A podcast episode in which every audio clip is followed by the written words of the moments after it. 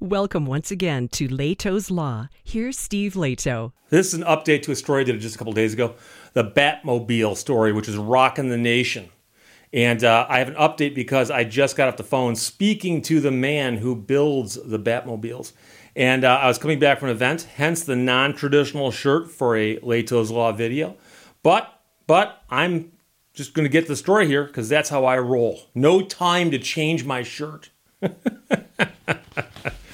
Just to refresh your recollection, if that's necessary, story from K G O San Francisco about a Northern California sheriff who ordered a raid on a Batmobile garage in Indiana, allegedly as a favor for a friend. The story, as reported by the T V station, is that a man in California ordered a Batmobile from a guy in Indiana who builds them, and they're officially licensed by D C Comics. So you can get an officially licensed Batmobile, and this guy will build them for you. It takes time. So guy in California says, I sent my money to the guy in Indiana, and and and he didn't deliver the Batmobile as fast as I would like. Apparently went to the authorities, said, I'd like to file charges against the man. And the authorities said, no, we're not going to do that. He then filed a lawsuit in California, which got dismissed by a judge who said, you know, if you're going to sue the guy about the car deal in Indiana, you should probably do that in Indiana. So then, lo and behold, a sheriff uh, in Northern California worked out a deal where he sent some of his men to Indiana, and they showed up at the shop, search warrants in hand, and uh, at one point or another, they brought the guy to the local jail in Indiana, uh, but then told him he's being charged with crimes in California, despite the fact that the district attorney's office had already said they weren't going to file charges. So there's some odd stuff going on here, but there were people who told the reporter, Dan Noyes, at K G O, that they think the sheriff is doing a favor for a friend because the sheriff just got ousted the most recent election, but he's still got a little bit of his term left, so he's what we call a lame duck sheriff. So there's a lot of questions here, but when I read the story the first time, I said, number one, it's a fascinating story because many people grew up admiring the Batmobile. If you're of the right age, that was the first car you loved. Being honest here, T V show only ran for a couple of years, but is quite influential on a whole generation of kids, especially when it comes to the Batmobile. Now, they've done movies about Batman since then, people like Michael Keaton and so on, but the real question, though, is the Batmobile could never be reproduced, because they did updated versions that just didn't quite work. The original Batmobile by George Barris was the one. You cannot duplicate, replicate, update, nothing. No, that is uh, uh, uh, uh, just a perfect achievement first time around. You don't redo the Batmobile. So it turns out that the guy in, Calif- uh, guy in uh, Indiana who makes the uh, the replica Batmobiles that are licensed by D C, Uh, his name is Mark Racop, and I just talked to him a few minutes ago. The reason I talked to him is he contacted me after my video went up. And you have to understand, as a YouTube content creator who posts videos about real people and real events, once in a while these people contact me, and I'm always a little leery at first because I've had some people unhappy with the coverage I've given them. I've had other people who thank me for the coverage I've given them. And the interesting thing here was that I got this email the day that video went up. He wrote me and said, Steve, I'm Mark Racop, the owner of Fiberglass Freaks, the company that builds the licensed nineteen sixty-six Batmobile replicas in Logansport, Indiana. I watched your excellent video, his word, not mine, and was impressed with your analysis. You picked up on single problems with the case and asked some excellent questions. So I asked questions. I said, we don't know the answers to these questions because they weren't answered in the news story. And I'm not going to be critical of the news agency that ran that story because television can't do a forty-five minute long explanation of a news story. They haven't got that kind of time. So they got to go with the important stuff. And I do believe that the two key elements here are the fact that this involves the Batmobile and the fact that it involves a sheriff in California apparently going after somebody in Indiana. Uh, and, and so those are the things, along with the allegations that the sheriff's doing it for a friend. So, of course, that's newsworthy right there. But there's more to the story, and as we unpeel this, there's more interesting stuff. So, by the way, I, I had a long conversation with Mark, great guy. I also asked him how to pronounce his name, so I know I'm saying it correctly, Racop. And uh, I asked him specifically, I said, I got two questions about the Batmobile, which I suspect you can answer. I said, number one, how many Batmobiles were there? Because there was the Batmobile that was based on the Futura concept car that George Barris put together. But I heard stories there were other Batmobiles made back then or around then by George Barris or others. How many were there? And he said, well, you were correct. There's the one original one, the one on the Futura concept car. Later, there were cars, they called them two, three, and four, uh, which were fiberglass copies that George Barris did make, but they were not as fully robust as the Futura car was. And then somebody came along and, and built one on their own. And it was, in essence, a counterfeit. It was done without the permission of George Barris or anybody who owned the rights to the car, uh, the, the, the you know the make of the car. And somewhere along the line, though, George Barris acquired that car. Uh, and it was actually used at times as if it was a licensed and, and official original type car. So that's pretty cool. But so there's, in essence, five-ish from that time frame. But I'm not going to get heavily into that because I'm not an expert on the cars. I was simply asking him to clarify for me because I've heard stories from people who say that they own the car. And more than one person's made the claim at the same time, so they can't all be telling the truth. But number two, I said, I'm curious, if you're building replica cars, what are you putting the car on? What what what's the drivetrain? What's rolling around underneath that thing? And he said that originally he was actually building these things with the uh, the underparts coming from seventies Lincoln four-door town cars, and he said that that would provide him the ba- you know the same wheelbase to put that body on, and it would work. Now, apparently, it caused some trouble with the engine because the uh, the Batmobile was not designed for a lot of good breathing in the engine compartment. And so he said he dealt with some issues along there. He said that now the most recent ones uh, are basically things he builds in his shop based on an L S three. So that's what's going on there. But many of the earlier ones he built were um, seventy-two to seventy-nine four-door Lincoln Town cars. Uh, and I asked him how many of these cars he's built. And he says that if you count the ones that are in his shop, when they're completed, he'll have built thirty-six. So thirty-six cars. It takes a while to build them, as we know. So I had a great conversation with him. But he sent me this email originally and said, Steve, you asked questions, I've got answers. So he said, number one, you asked, from what state and location did the warrants come from? Because as I pointed out, I was suspicious of the notion that a warrant could be signed in California by a California court and then executed in Indiana without the intervention of an Indiana court. Okay? And he wrote, he said, a local deputy wrote a search warrant, which would be an Indiana deputy, and had it signed by a local judge, Indiana judge. And this was the only warrant they showed me after they entered and had started their raid. So when they showed up at the shop, they showed up with a warrant from Indiana. Uh, a deputy was there, and he was the local deputy, but he stood back and let the California deputies search the place. So they did have a local, that is. Indiana, warrant in hand, but it was the San Mateo deputies who were doing the searching. I also said that in the story, they brought him to the jail. They brought him to the police station. Why did they do that? Because it wasn't clear. Was he in custody? Was he being booked? Had he been arrested? And I, so I had asked what transpired at the jail. And he said at the jail interrogation room, because apparently they brought him inside, he said, nothing. I was not booked, locked up, fingerprinted, or photographed. No bail was required. Two deputies played on their phones while the lead guy paced nervously while on the phone constantly, and another deputy was making copies. I sat in silence the entire time, which, by the way, is a good move. I should have mentioned that to you, my friend. But if you're in the presence of police officers, you have the right to remain silent. Please exercise that right. And I mean exercise it hard.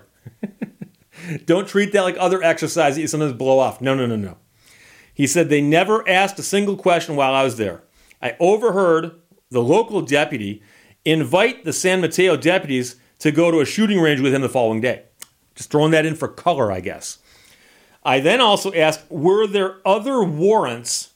And if so, where did they come from? Were the other warrants, if any, issued by an Indiana judge or a California judge? And what were they aimed at? Because keep in mind that the story said that there were searches conducted at the shop in Indiana, but then also to get his Gmail, email, online stuff. What about those warrants? Where did those come from?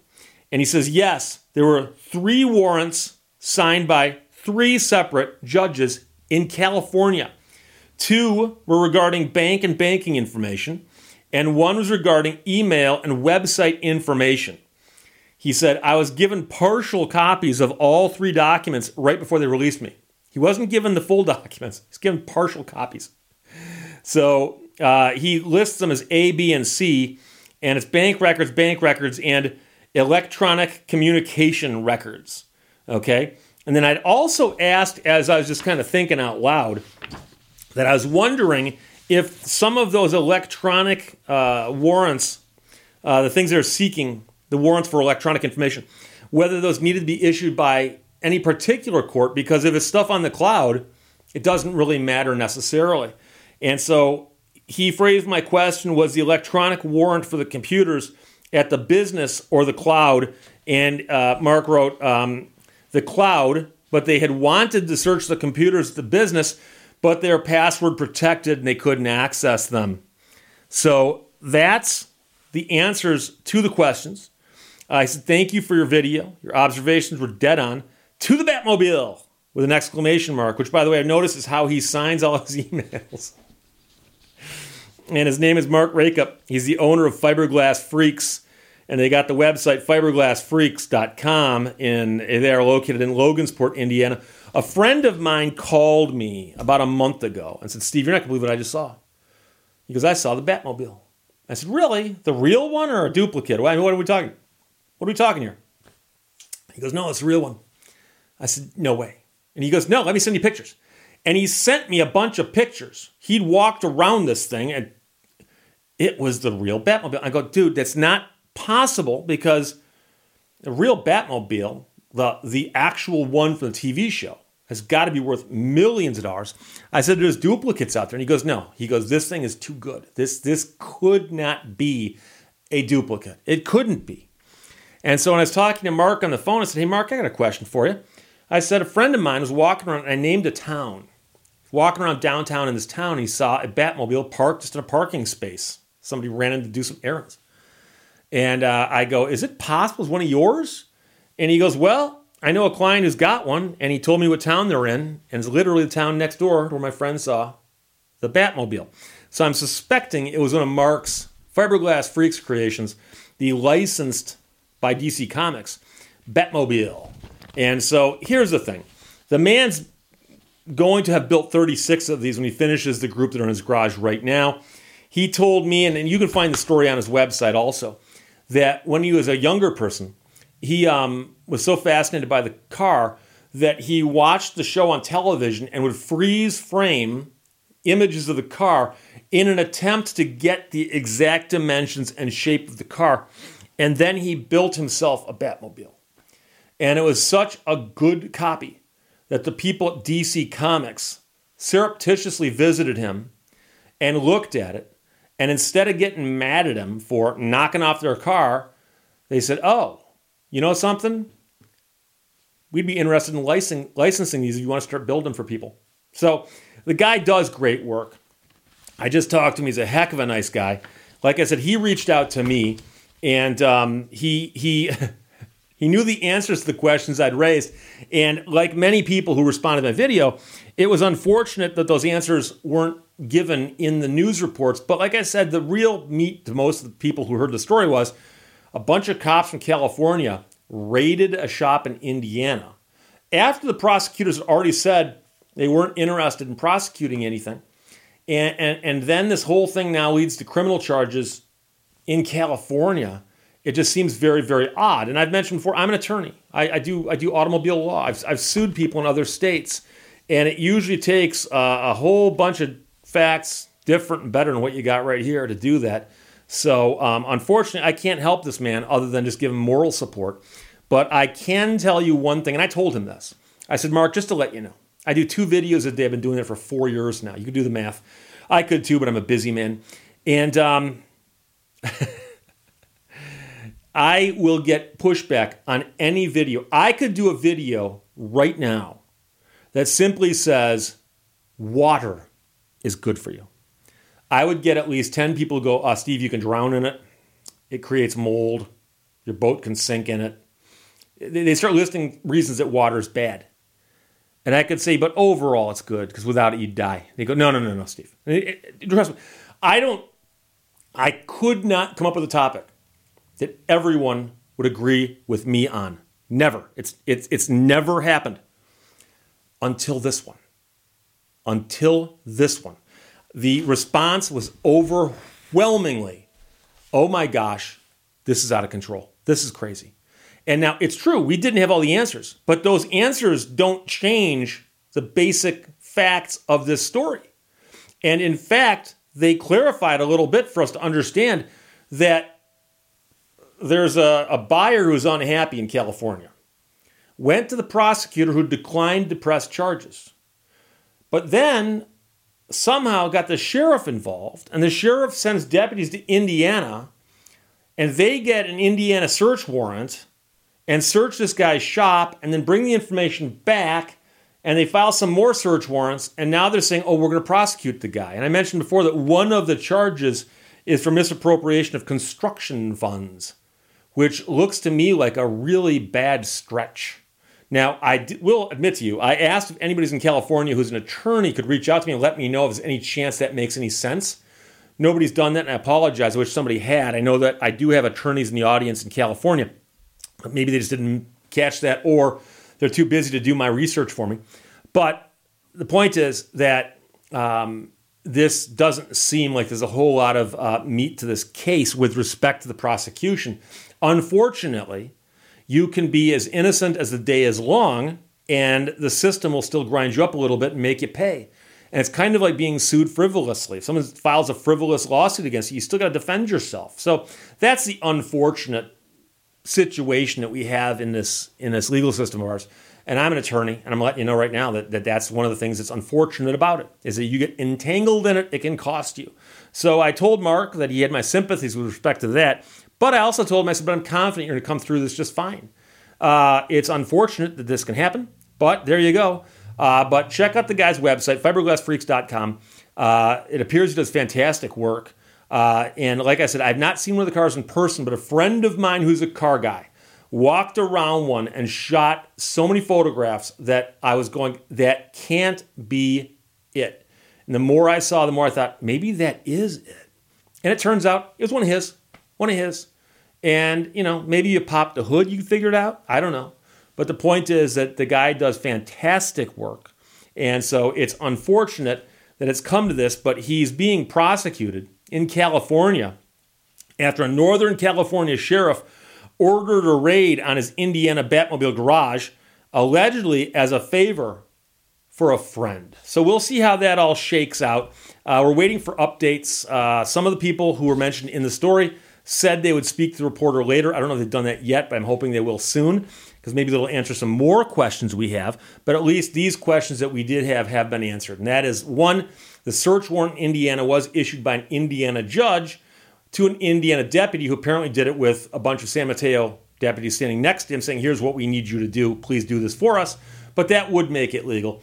And then the other search warrants were issued in California by California judges.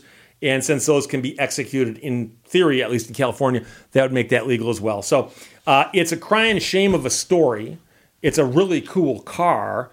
Uh, and I hope things work out for this guy and don't cost him too much time or hassle or money or aggravation, because that's unfortunate. Uh, don't want too much of that in our lives. So there's your update.